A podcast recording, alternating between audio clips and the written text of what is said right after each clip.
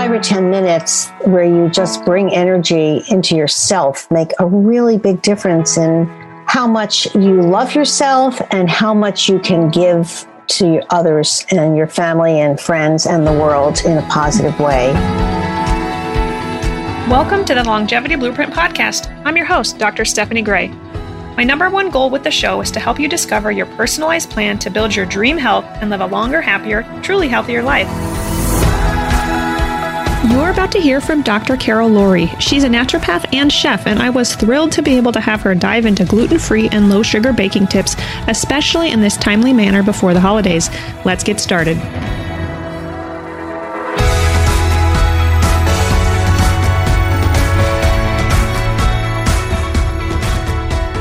Thank you for joining me for another episode of the Your Longevity Blueprint podcast. Today I have on guest Dr. Carol Lourie. She's a dedicated practitioner with over three decades of clinical experience as a naturopath, acupuncturist, and homeopath. The environmental impact of our society has severely impacted women's health and hormones, and more than ever, women are suffering from hormone imbalances such as PMS, PCOS, thyroid disturbances, infertility, peri and menopausal difficulties, and even breast cancer. Restoring hormonal balance involves taking charge of as many aspects of your environment, internal and external, as possible. And the emotional landscape must always be considered for there to be real healing. So, after 30 years and thousands of patients, Carol has witnessed how healing is always possible. So, welcome to the show, Dr. Lourie. So happy to be here. Thank you. Tell us about yourself and your journey to becoming a naturopath. How did that start? Well, I was always interested in healing and what makes people ill, and then how do they recover their health. And originally, I had planned on going to medical school. But as the universe would have it, I was working, uh, living in a spiritual community in New York, and I ended up working for this doctor who, in the 70s, did uh, detoxifying programs using iridology. Yeah. And you have to understand that in the 70s, the word detox was not a household name like it is now. So this was very avant-garde, and uh, as is iridology. Explain to the listeners what that is, because yes. we haven't had anyone talk about that yet.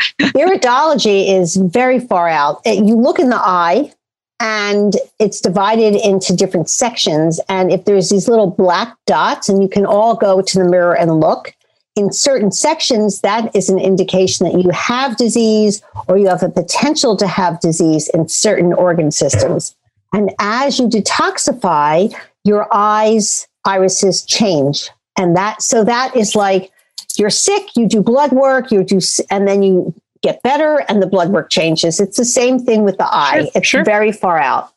So he used the uh, eye, the iridology, to help people recover their health. And he put them on these juicing diets and blended salads. And it was vegetarian. And banana days and nut butter, and it was very far out. And I was coming from a strictly medical background, and I thought to myself, you have bad skin, you take antibiotics. What is the big deal? I mean, that's how naive I was. Mm. And this one young girl came in with horrible cystic acne. And that's when I was thinking, why isn't she just taking antibiotics?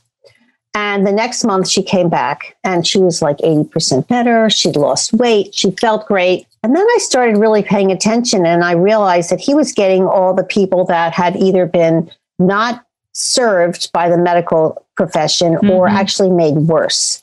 And yeah. he was helping them get better. So I became very interested in natural healing and one day I was going through this huge pile of paperwork that was on his assistant's desk, and there was the catalog to the National College of Naturopathic Medicine. And that was the light bulb moment for me. I thought, oh, maybe I should go here. And I did. Yeah. so, Portland, Oregon, here I come. And uh, then I moved to California and I got my acupuncture license, and I've been here ever since. And that was many years ago already. Yeah, yeah. And natural medicine and natural healing and functional medicine have really come a long way, as has naturopathic medicine in all of this time. I bet. And it's been over 30 years. So we're making progress all the time, but it's still an uphill battle with women as far as, and men, but we're talking about women here, um, as far as divorcing yourself from the standard American advertising messaging, which we get exposed to from a very early age. And people usually have to go through some health crisis uh, before they realize that there is more to health than taking a pill. It seems easier to take the pill until your symptoms get so much worse. There aren't enough pills to fix all your problems. right. Pill one deals with symptom A, and then you need pill two to deal with the side effect of symptom A, et cetera, et cetera. And that's like, it's like putting a band aid on a very totally. serious problem, especially with hormonal difficulties. So often women come in, oh, yeah, I had bad problems and I was put on the birth control pill. And here they are many years later. They have infertility, they've had a blood clot, they have depression, they've had weight gain. Their problem is still there. And now they're thinking, well, what else can I do? And the root cause of the problem was never discovered. The birth control was a band aid. It never got to the root cause of the problem, which is what you and I help patients discover. Right. so, through working in that clinic, I think what inspired you to become a naturopath at some point was the change that patients were making, right? This transformation that happened. And part of that involves diet. And I understand you are actually a chef. So you're going to be able to speak to diet changes um, better than a lot of my other guests. So, how does someone go from eating that standard American diet, which they think is acceptable and normal and fine, right? To a more vegetable centric organic diet without just feeling like overwhelmed and how am I going to do this and how am I going to get rid of the Doritos and Pop Tarts and whatnot. Yeah, Pop Tarts. Oh my goodness. um, well, I saw people working in this office uh, make radical changes immediately and in a month, and they were very motivated because they were being really sick. So I think if you're very sick, that's a very strong motivation. But mm-hmm. I think, yes, it is absolutely overwhelming because to go from your standard kitchen to a kitchen that is ecologically minded with no plastic, and maybe you're no longer using your microwave, or you no longer, this is a pet peeve of mine where people put these plastic spatulas into the heat and the toxins from the plastic are getting into the food. So there's just a lot to learn, and there it is definitely overwhelming. So my message is you don't have to do it in a day. You don't have to do it in a week you can take like a section of your kitchen, like, I'm going to get rid of all the plastic, and yep. you spend a week doing that.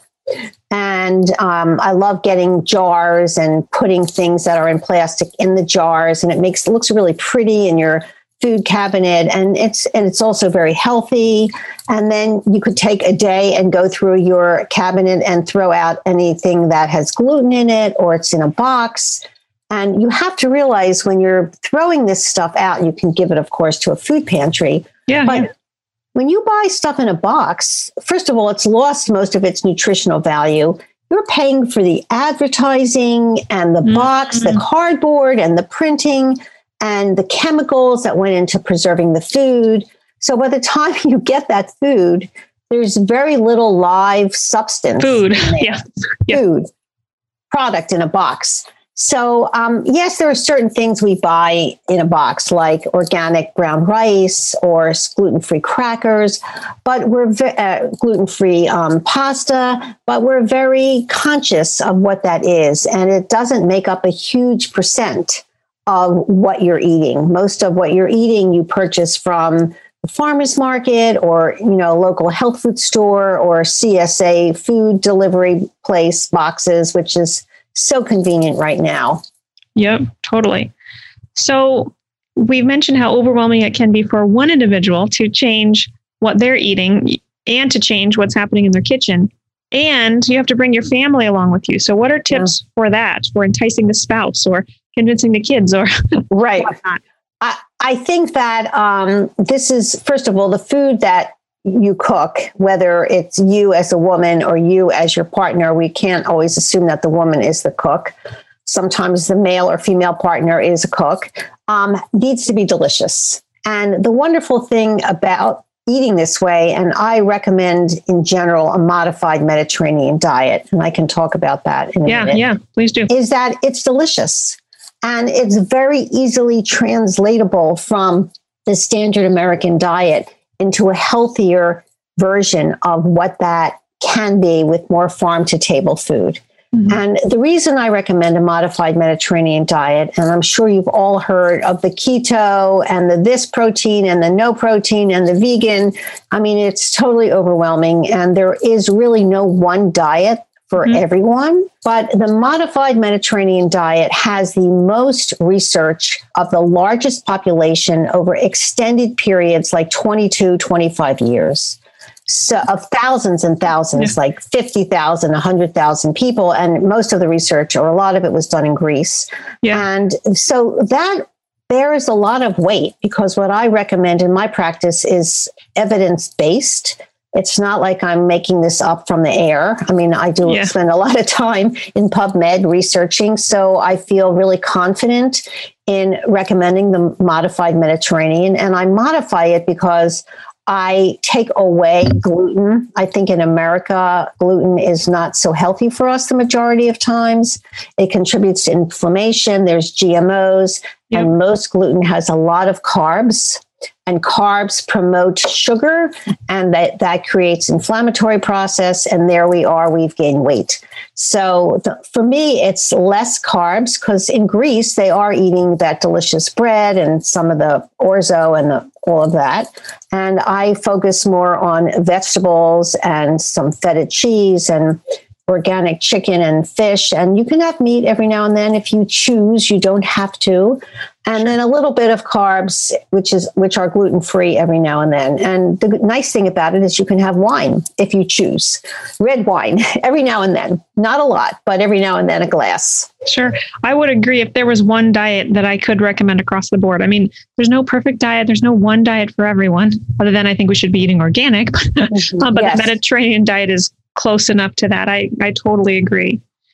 So we we make this enticable to our family because we're going to cook deliciously is not a word, but we're going to make the food delicious. And my husband does most of the cooking in our household. So that's great. Um, I know he adds a lot of spices and um, when he's cooking to flavor up the food, and and it's notable in our now 20 month old.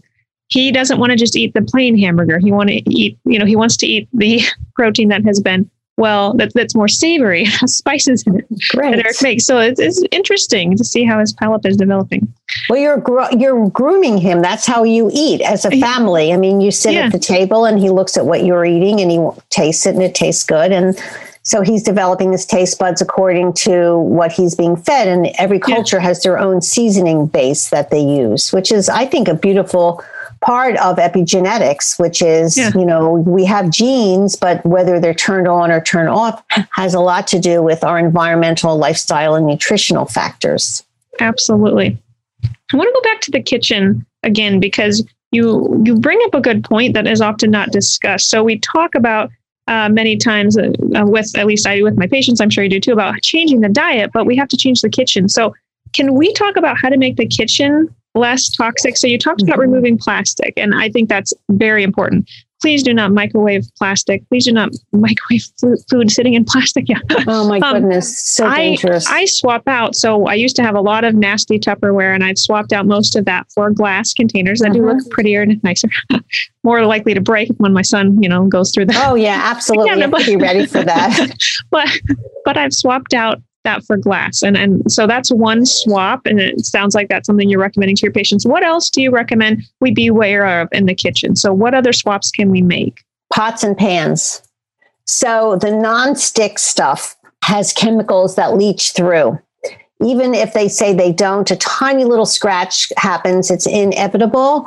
And then you're using those plastic based um, spatulas or spoons. And so that heat hits the, that plastic and then it gets into your food. So actually, there's been a lot of research that one of the number one ways you can prevent iron deficiency anemia is by using those old fashioned black cast iron skillets. So I love those. I also love the silver stainless steel that yep. you can get from, you know, Sur La Table. They have, or Macy's, they have these sales where you can get a whole set, set of that. Yep. I, yep. That's yeah, what we cook and, with. Which is, yeah. And, you know, you only need to buy it once. And uh, the holidays are coming up. They'll be having sales. You can ask a couple people to get together. And this is a present that you will use every day and you'll have for many, many years.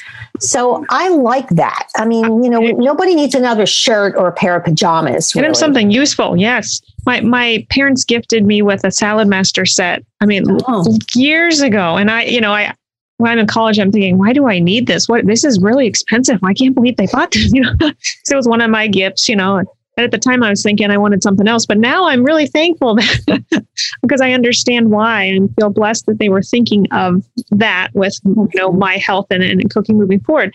Uh, so that I 100% am on board with with that. So for the utensils, though, do you then recommend like wooden spoons Yes. or, or okay? Yeah. Old fashioned wooden spoons are your best bet. Now, I'm a pastry chef, or I used to be. So I do have my baking spatulas, which I use when I'm folding egg whites or putting something in a, a cake in a pan, but they never go near heat. So if something is near heat, it's either my wooden spoons or my metal spoons. And um, you get used to it. Uh, uh, like those plastic things are very toxic for you. And what I should explain is that they have a chemical in them that's released into the food that mimics estrogen. So when estrogen is processed by your body, it needs to bind and it needs to park, like in a parking lot, let's say as an example it binds with the receptor and then it's eliminated through your urine or feces but these estrogen receptors get blocked up with these chemicals that are called estrogen disruptors because they look very much like estrogen so when the real estrogen comes in to park and then be eliminated there's all those parking spots are taken up and that can create estrogen dominance. You can Mhm. have lots of hormonal problems, PCOS, infertility, breast cancer. Dr. Gray knows a lot about this. So um, we don't want to use plastic. No, no, that's a great analogy. I, I really like that. So many women are now realizing, okay, I need to get fragrances out of my life, or I need to switch up my personal care mm-hmm. products. But the same is true not only in the bathroom, it's true in the kitchen. So I, I really like what you're saying about those utensils. So definitely don't park your plastic next to heat. Like just don't let those touch. You can use the the or even silicone. Like I don't know if silicone bleeds or what, what. What are your thoughts on silicone? they i don't like silicone. I was just talking to uh, hanging out on zoom with a colleague and she was and she is a naturopathic oncologist and she was using plastic to heat up her food and i said what are you doing? She said well it's silicone. And i said i don't care. It's like Yeah, don't yeah. take a chance. It's just not worth it. They go it doesn't but i don't believe it. I'm sorry. It's like plastic is plastic. So i i mean i would need to see real research that silicone absolutely does not leach but it's not you know use a wooden spoon it's like Sure. Makes sense. Makes sense. So what else can we do in the kitchen? Are those kind of the main main tips, exchanges So- we should make? there's the plastic there's the pots and the pans there's the dishwashing detergent because your hands uh, are exposed to this liquid that you're using to wash your dishes as well as what's in the dishwasher and luckily there's the eco products up the kazoos for dishwashing material and that are, it doesn't have the fragrance is natural because as you said the fragrance gets into our systems through our nose which goes right into our brain and then there we have estrogen disruption Mhm. so and the sponges that you use um, and the cleaning products that you use on the floor or the sink all of that is gets your body is exposed to that aluminum foil is a very big one Mm. that is uh, a no-no in my opinion it's like plastic wrap plastic wrap is another no-no what if the food doesn't touch it? So what if what if you have aluminum foil? I'm just thinking of the only only time I use aluminum foil is on the bottom of a baking sheet, and then I'll have like a uh, I'll put wings, like if I bake chicken wings, on I don't know the kitchen terminology, like a rack. I almost put like a yeah, rack. yeah. oh that's so, fine that, so if it's not touching the aluminum foil, it's just catching the drippings. It's okay, Right. but don't cook on the aluminum foil, or that could leach. Like don't put the chicken wing directly on the aluminum foil, or Right. that could leach. right but Okay. you could also put um, uh, just paper Parchment paper, or something. yeah parchment paper instead of aluminum Makes sense. I wonder about Yeah. that parchment paper. I wonder if it's, you know, coated with what is it coated with? Is there plastic or what's I on don't there? know. You know, that's a good point. I mean, I think as you get more into it, we have to do some research. As a baker, I use that parchment paper all the time. Yeah. I think there are different types of parchment paper, and I I try can to even find get one. organic or like, yeah, well, you can get Yeah. organic plastic wrap, but it's still plastic. right? And you can get organic um, aluminum foil, and you can get organic wax paper, which is I think that's What- what, I buy. Yeah. me too. So, Yeah. I mean, we do the best we can. Right. Right. what and it's you know you don't want to become orthorexic in your kitchen which means you're and i had a patient like that obsessed about every little detail that you know that's not healthy. Food is that about stresses you out. Exactly. Yeah. Love and abundance and sharing and having fun. So we want to keep that as the foundation and remember that. Yes. So we just slowly start making out swaps right? Knowledge is power. We don't let it overpower us but we just mm-hmm. slowly make out swaps so let's talk about gluten and sugar specifically, which are heavily used in the kitchen and in pastries. Yes, they so, are. I've so, had my full of that. and did that impact your health? I should ask. um, well, you know, when I was a pastry chef, um, I got so immune to it that like making mousse for like 500 people with all that chocolate and, and huge vats of heavy cream, huge vats of chocolate and literally for 500 people because I was working in a uh, hotel kitchen.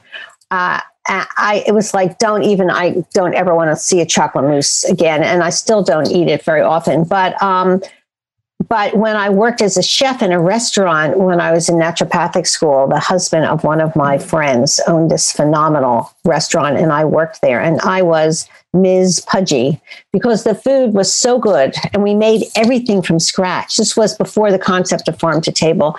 I was very overweight and I ate everything and I loved it and I wasn't healthy and that that is not healthy. I mean, sure. I realized when I left there that I couldn't eat like that and so yeah. um, I don't. You might already know that insulin resistance can lead to weight gain, but did you know that it also is one of the leading causes of death for its role in diabetes, heart disease, cancer, and Alzheimer's? Diet changes are essential when it comes to combating insulin resistance, but additional nutrients can also help. The one I recommend the most? Berberine. Berberine is a plant extract that has been used in Chinese and Ayurvedic medicine for over 2,500 years. In addition to its long history, modern clinical trials have demonstrated that berberine supports cardiovascular health in a number of important synergistic ways. These include helping you maintain blood pressure, support healthy heart contraction and rhythm, and support healthy cholesterol and glucose levels. Our berberine support product also contains alpha lipoic acid, or ALA, which has been shown to support blood sugar balance and is also a powerful antioxidant that scavenges free radicals. It's wonderful for maintaining healthy blood vessel and circulatory health. Consider taking the synergistic blend daily, or especially if you eat more than normal or indulge over the holidays or a birthday, where it should help reduce blood sugar spikes. Check out our product info sheet at yourlongevityblueprint.com forward slash product forward slash berberine hyphen support. To get 10% off berberine support, use code berberine at yourlongevityblueprint.com. Now, let's get back to the show. So, why is sugar bad? Why is gluten bad for our health? And then we'll take it a step further and our hormones. Okay. Um, well, I think that gluten, first of all, it's the type of food that it's in.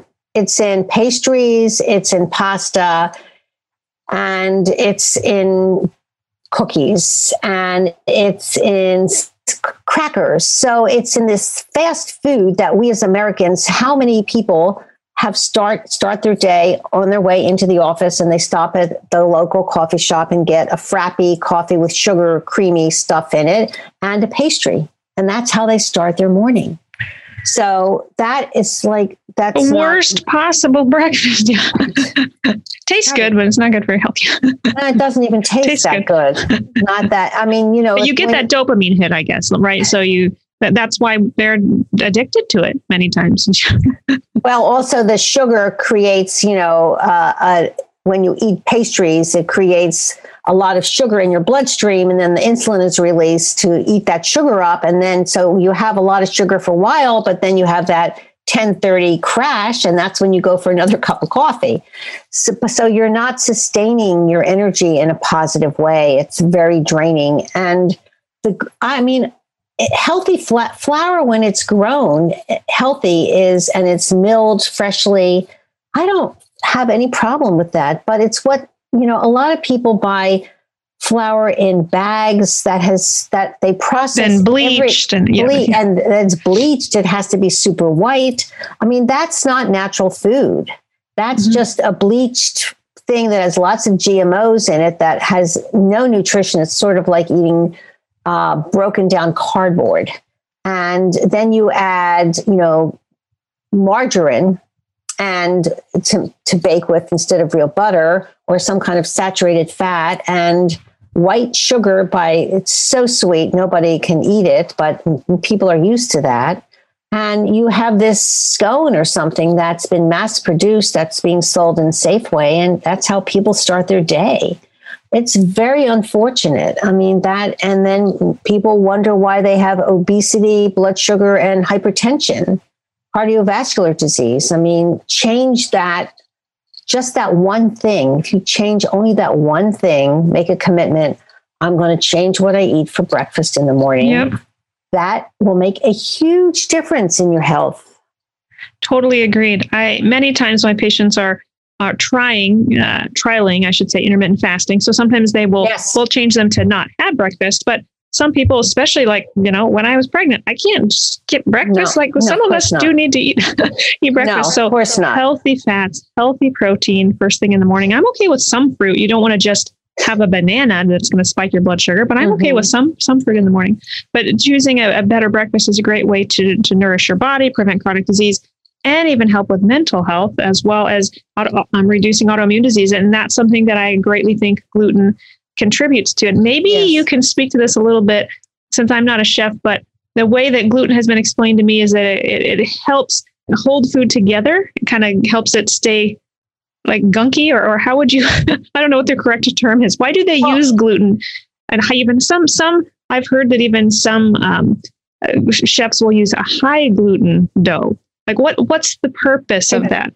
Right, depends what kind of bread texture you want if you want a sourdough, it depends on if you want a condensed bread or if you want a puffy light bread or if you're making pastry you definitely don't want a high gluten because then the pastry dough or the cookie will come sense. out like lead but if yeah. you're making a dense bread you are going to want to use a high gluten flour and if you're making a more lighter bread or you have a sourdough starter you don't need to use that so when you're baking and bread baking is very separate from making a crust or making a croissant or making a cookie or making a cake. Uh, it's a very different department, so to speak. And there are people who specialize in only baking bread. And it takes a long time because you have to like proof it. You have to know how much water, you have to decide how much flour you're going to add. And there are recipes. And sometimes if it's too humid out, the bread doesn't turn out, or if the temperature isn't right. Sure. I mean, it's not it's not that easy. And baking gluten free is um, a challenge. I've uh, developed gluten free flour recipes and I've gone through a lot of bags of flour and a lot of pastries to come up with the right combination. And that's just part of what happens. I mean, if you're dedicated to being a gluten free chef, uh, you have to be willing to, you know, give away a lot of cookies that didn't come out or, or whatever. Because I'm not keeping it in the house, that's for sure. I usually just buy a pre-mixed, you know, gluten-free flour combo. Or can you, to our listeners, can you mention some of your? I mean, I know you, you can't give us your exact recipe, but um, yeah, of course. Kind of wheat alternative flours do you recommend? I think these what's what's on the store now um, in the shelves, some gluten free prepared flour mixtures is great. Um, it's nice if it doesn't have only white flour in it. That's part of the problem with the gluten free flours. They're all white. So, um, like, you know, cornstarch and tapioca and brown rice flour, even if it's brown rice, it's going to be white. So it is a very high glycemic index. Mochi point, flour yeah. has a very high glycemic index. Yep. So I like to find a brand that has some teff in it because that's a more natural grain and then what I often do uh, in my baking is, let's say it calls for two cups of flour, is I'll do one and a quarter cup of the gluten-free flour substitute, and then I'll do three quarters of almond flour or even a whole cup. So it's half and half. Sure, and the sure. almond flour, there's two different types of almond flour. One is finely ground, without the skins, and one is brownish and has the skin. And I use the finely ground one. Okay. Because it gives you a less um, dense product. And I'm talking about making cookies or cakes or a crust. Sure. Um, crust is difficult. Crust, sometimes it works and sometimes it doesn't. so um, it's very hard to get that crispy, flaky thing that you get with gluten regular when you make a cr- with butter when you make gluten free it just it doesn't quite translate what do you have any other tips for gluten free baking that you want to uh, yeah in share? general just general baking tips um, the eggs need to be at room temperature take them out the night before or a couple days before. When you leave eggs out, the protein in the egg whites solidifies and it if especially if you have a recipe that calls for beating egg whites, they'll beat more.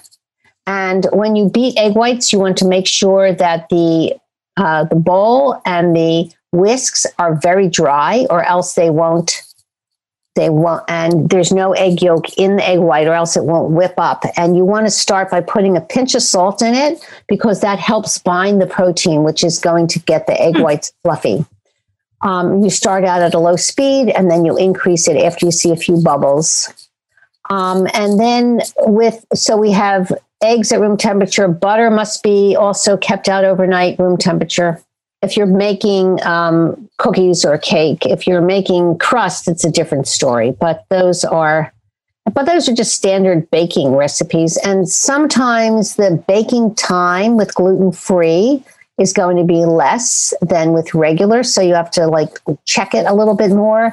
And sometimes the liquid component might need to be either increased or decreased. You'll have to um, use your if you've made the recipe before as a regular recipe and you're switching to gluten free, you'll have to try to remember what it looked like the first couple times and don't you know if it doesn't turn out perfect it's not going to be like a horrible disaster so you just have to lower your perfectionist expectations when you're baking gluten free and realize that it's a process to learn how to do it. Yep, have patience. Yeah. I've noticed a lot of the pre-packaged like mixes have something like xanthan gum, xanthan or, gum. gum or something in there. Yeah. So can you explain why that's in there? Is that just a substitute for the gluten? It's, yeah, it's a stabilizer and it helps bind. Yes, absolutely. And they do have it, like those Bob's Red Mill um, yeah brownie recipes or chocolate cake recipes. Yeah. I love their cornbread. They have, yeah, some good recipes, yeah, or good mixes, I should say. Yeah. right. But it's so easy to make your own cornbread with, you know, half cornmeal. And then I use cassava flour. Okay. Because it has a lot of protein in it and yeah, very low yeah. glycemic index. So it's so easy to make a cornbread. You just take any recipe and the and you use half of the gluten-free flour mixture and then half of the cassava flour or uh, you mix that up with the cassava flour instead of the white flour, and then the other half is the cornmeal. And then you just follow the regular recipe. And it's a one bowl thing, it doesn't need to be complicated. So there are times when those prepackaged things are really a lifesaver, but in general, I try to start from scratch with that stuff. It takes I need more practice to build my confidence. okay. Yeah. Well, we could have some Zoom appointments. There you go. Together. there you go. Oh, I, I want to talk about baking low sugar also, but before we do that, I want to go back because we not that we skipped over, but we just I was um, just kept drilling you in questions with baking gluten free. So I want to go back to why sugar is bad for our health and our hormones. So what's the impact? How, how does it impact our hormones? Well, sugar, when you eat it, causes uh, your glucose in your blood to become elevated. And then that causes insulin to be released from the pancreas because your body is getting a message there's too much sugar. So you have the ups of the initial spike of the glucose and then the down when the, that glucose is removed. And that is a lot of pressure on your adrenal glands to keep your energy stable despite you're having this up and this down of sugar, like the gas in your gas tank, sometimes it's there, sometimes it isn't. And then your adrenal glands have to come in and try to save the day and keep your energy stable. So all of this really impacts your pituitary gland and your inflammatory process. And your pituitary is where the master mes- or mistress, I should say, messages are coming from uh, to turn to get the hormones to be released from the different organs. So, this whole stress system, your body has to work harder to function healthily.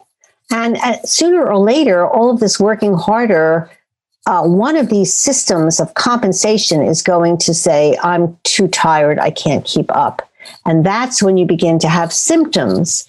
But the process leading up to those symptoms has been going on for many years before they actually showed up. That's good. So essentially, I would argue that then your thyroid can tank, right? So it can impact your thyroid.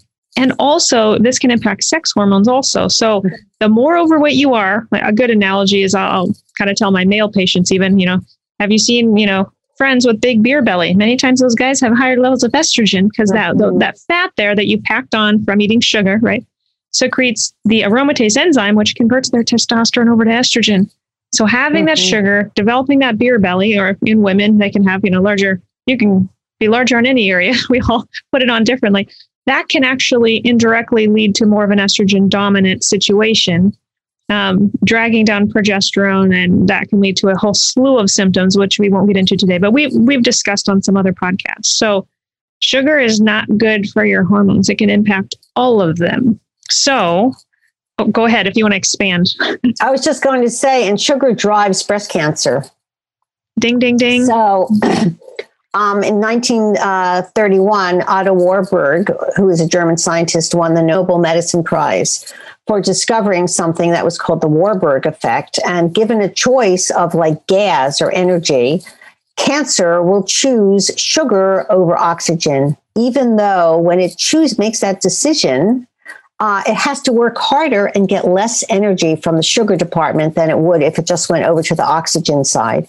And that's called um, aerobic glycolysis. And so, sugar, if you have any type of inflammatory, autoimmune, infertility, PCOS, a thyroid problem, sugar is it's not just driving cancer, it's not feeding cancer cells only, it's just creating so much more inflammation. And mm-hmm. inflammation is the root cause of disease for all of all of these illnesses, no mm-hmm. matter what they are. Totally agreed. So the holidays are coming up. So this is the time yes. of year I, I, think many of my patients, um, not all of them, but some veer off the bandwagon Slip and eat a little. the bandwagon. Yes. yes, we're all slipping off. We're just teetering on the bandwagon to eat or not to eat. Especially with COVID this year, many of them have already said, "I've gained ten pounds already yeah, this year," right? right? And I said, "Okay, the, I say back." The holidays are coming. What are we going to do here? How are we going to not pack on another five, 10 pounds? So that's too much. Dr. Yeah. Lourie, tell us. yes. How can we cook sugar free? How can we still you know, have uh, enjoy the holidays, have delicious, uh, I'll say, still treats, right? How can we yeah. still um, not overindulge, but still indulge, indulge, have fun with our family, have some treats that are more low sugar? What are your sugar substitutes? What do you recommend there? I should just start out by saying that my free gift to everyone here is every year I put out my um, pastry baking ebook that I have spent many months and trying not to gain the weight from trying the pastries myself of um, taking recipes where I make gluten free and maybe you have either no sugar or extremely low sugar. So I've really changed my my palate. And um, it takes a while, but now when I try a regular pastry with all that sugar, it's just very unattractive. It's too sweet. So I um, there are ways like if you're making a date nut bread, you do not need sugar because dates are naturally sugar. Yep. Um, if you're making banana bread, you don't need. It's very easy. You do not need sugar. If you're making a chocolate cake, you need very very little sugar. So it is a bit about adjusting your palate. And if you are going to put sugar, what the, the, options that I use are either monk fruit sugar, which you can easily find at the health food store, yep. or date sugar, or a maple syrup sugar, or honey. Or, I mean, that's just those four things are enough. Now, brown sugar is white sugar that has molasses in it no, we don't want to do that. But sometimes a couple tablespoons of molasses, especially if you're baking a um, spice cake or something, are just fine. Sure. But I think we have to realize that the old way of looking at things, as far as being super sweet, uh, it's not happening anymore. Now, if you're making a delicious butter cookie recipe to decorate your cookies, if you can easily use maple syrup instead of the white sugar for that. And i i would ha- i would start out by doing a quarter or a third of the amount. So if it called for two cups of flour you can use the gluten free and then if it called for um, like a cup of sugar which is just so much I would do a quarter cup of maple syrup sugar and I would be fine with that. So go down, you're saying, so literally, just want to make sure I heard you right. Instead of a cup of processed white sugar, you could use a fourth cup of maple syrup. Yeah. Okay. What about what about coconut sugar or even stevia? What are your Um, thoughts on those? I think coconut sugar is great. okay. And um, I'm sorry, I forgot. Thank you for mentioning. Oh, that's okay. it. I just I Yeah. use that and just Yeah. wanted to know what you I think coconut sugar is great, but you have to realize that some of the food that you're making is going to taste like coconut. So you have to Sure. be as is coconut flour. So you have to be, you know, you have to experiment and you have to really like just be okay if it's like, oh, it has a little too much coconut, it's like fine, it's still delicious. People love it. And I'm not a big stevia fan, especially for baking. I don't I know it's a natural leaf, but it's just so processed. I just I think that you know go go to nature. What's in nature? Honey, maple syrup, maple sugar, monk fruit, Yeah. coconut sugar. It's all from nature. You can't go wrong with that. I mean, that Makes it's not sense. like we have options. So, how does changing this diet, uh, changing our diet, and living this way impact our health and longevity? So, what what are we going for here? We we've already mentioned reducing glucose and insulin. how else is that going to impact our longevity? Where as we get older it gets more difficult to hold on to what we had. And i know this sounds strange but i'm like past my 50s already. And Well, you I- look great. well thank you. Uh, thanks for the beauty parlor. And um, i also take a ton of supplements and i watch what i eat. So Yeah, i practice yeah. what i preach and i exercise. So i think I know this sounds strange and you don't think about it when you're in your 40s, but you want to begin to think about how you're going to hold on and maintain what you have as you get older.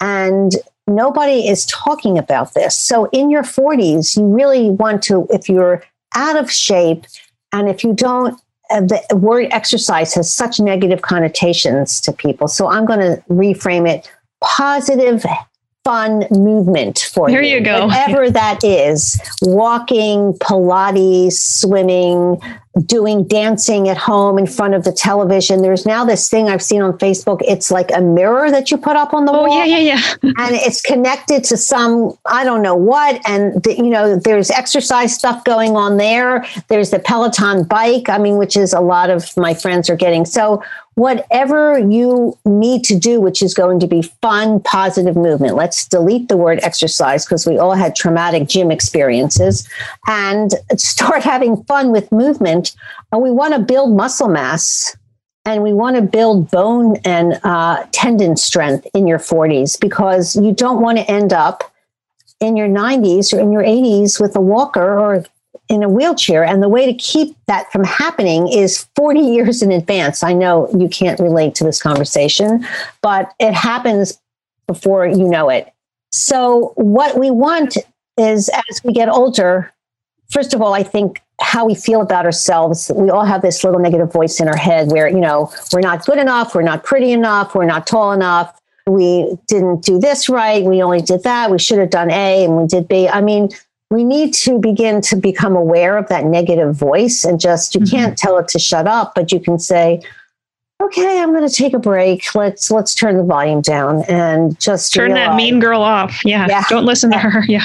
mean inner voice of you know you're not enough you didn't or you did something wrong or whatever it's like we need to begin to really embrace how much we do in a day and you as a mom of your beautiful boy and this work that you do i mean if you made a list of every single thing you did in a day there'd probably be a thousand things in it i mean and who acknowledges that most of us don't get that acknowledgement so it needs to come from ourselves so Mhm.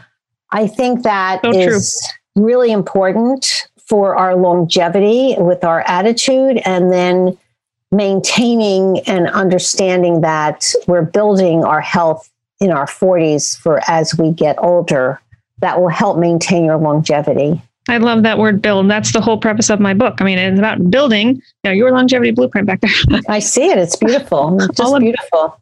all about building longevity. And so you've given us many tips today to help, especially since the holidays are, are coming up. Hopefully, we'll have more fun in the kitchen and not so. feel deprived, but have some No, I'm not into deprivation. No, no, I don't, you know, we don't want to do that.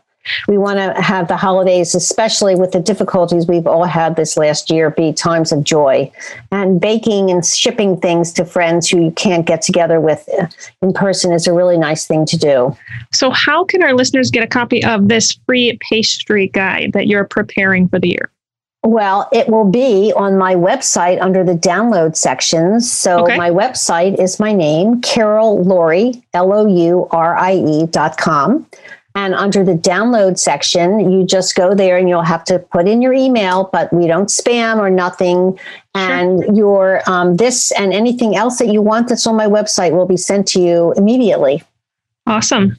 So we'll have this post in posted in December, so you can get a copy of that pastry guide. I know I'm looking just forward in time. To, yeah, yes. exactly, exactly. I'm looking forward to using that. So I want to conclude with your top longevity tip.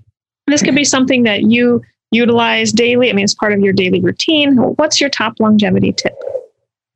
I do something every day that has nothing to do with anything other than nurturing my inner being. Like so give me an example of what that is for you. and and for me, that is um, often gardening. Okay. You know, I can go out and I have all my pots and my uh, my plants and pots. I'll water them. I'll talk to them, and I will deadhead them. And um, that can take five or ten minutes, and and I'm outside in the sun. Yes, and um, exposed to the microbes. Around. You're grounding. You have the yeah. light. Yeah, yeah. And that's what I do. But um, if you can't go out, especially as it's getting going to be colder and snowing where, uh, where, a lot of people live or raining hopefully where i live i think just sitting and looking out the window and meditating and just clearing your mind i mean those five or ten minutes where you just bring energy into yourself make a really big difference in how much you love yourself and how much you can give to others and your family and friends and the world in a positive way. And that needs to happen more for all of us. It starts with our inner connection. That's so good. We should start the day that way and end the day that way. Mm-hmm. Yeah, totally. a wonderful point. So, thank you so much for coming on the podcast. I'm glad that I had a chef on. I think our listeners will find this very valuable come the holidays and, and year round. So, thank you for all your expertise. Thank you for coming on the show today. Oh, thank you for having me. It's been great to be here. I can't wait to get my hands on her free pastry guide. My talents have not been good in the kitchen, but I have a feeling this guide will help me uplevel those baking skills. I hope this episode inspired you to have fun in the kitchen and to reframe your idea of exercise into positive movement. Enjoying clean, healthy, low sugar foods and keeping our bodies moving, no doubt, will help us hold on to what we have and age more gracefully. Be sure to check out my book, Your Longevity Blueprint. And if you aren't much of a reader, you're in luck. You can now take my course online where I walk you through each chapter in the book. Plus, for a limited time, not only is the course 50% off, but you also get your first consult with me for free. Check this offer out at yourlongevityblueprint.com and click the course tab. One of the biggest things you can do to support the show and help us reach more listeners is to subscribe to the show and leave us a rating and review on Apple Podcasts or wherever you listen. I read all of the reviews and would truly love to hear your suggestions for show topics, guests, or how you're applying what you've learned on the show to create your own longevity blueprint. The podcast is produced by the team at Counterweight Creative. As always, thanks so much for listening, and remember wellness is waiting.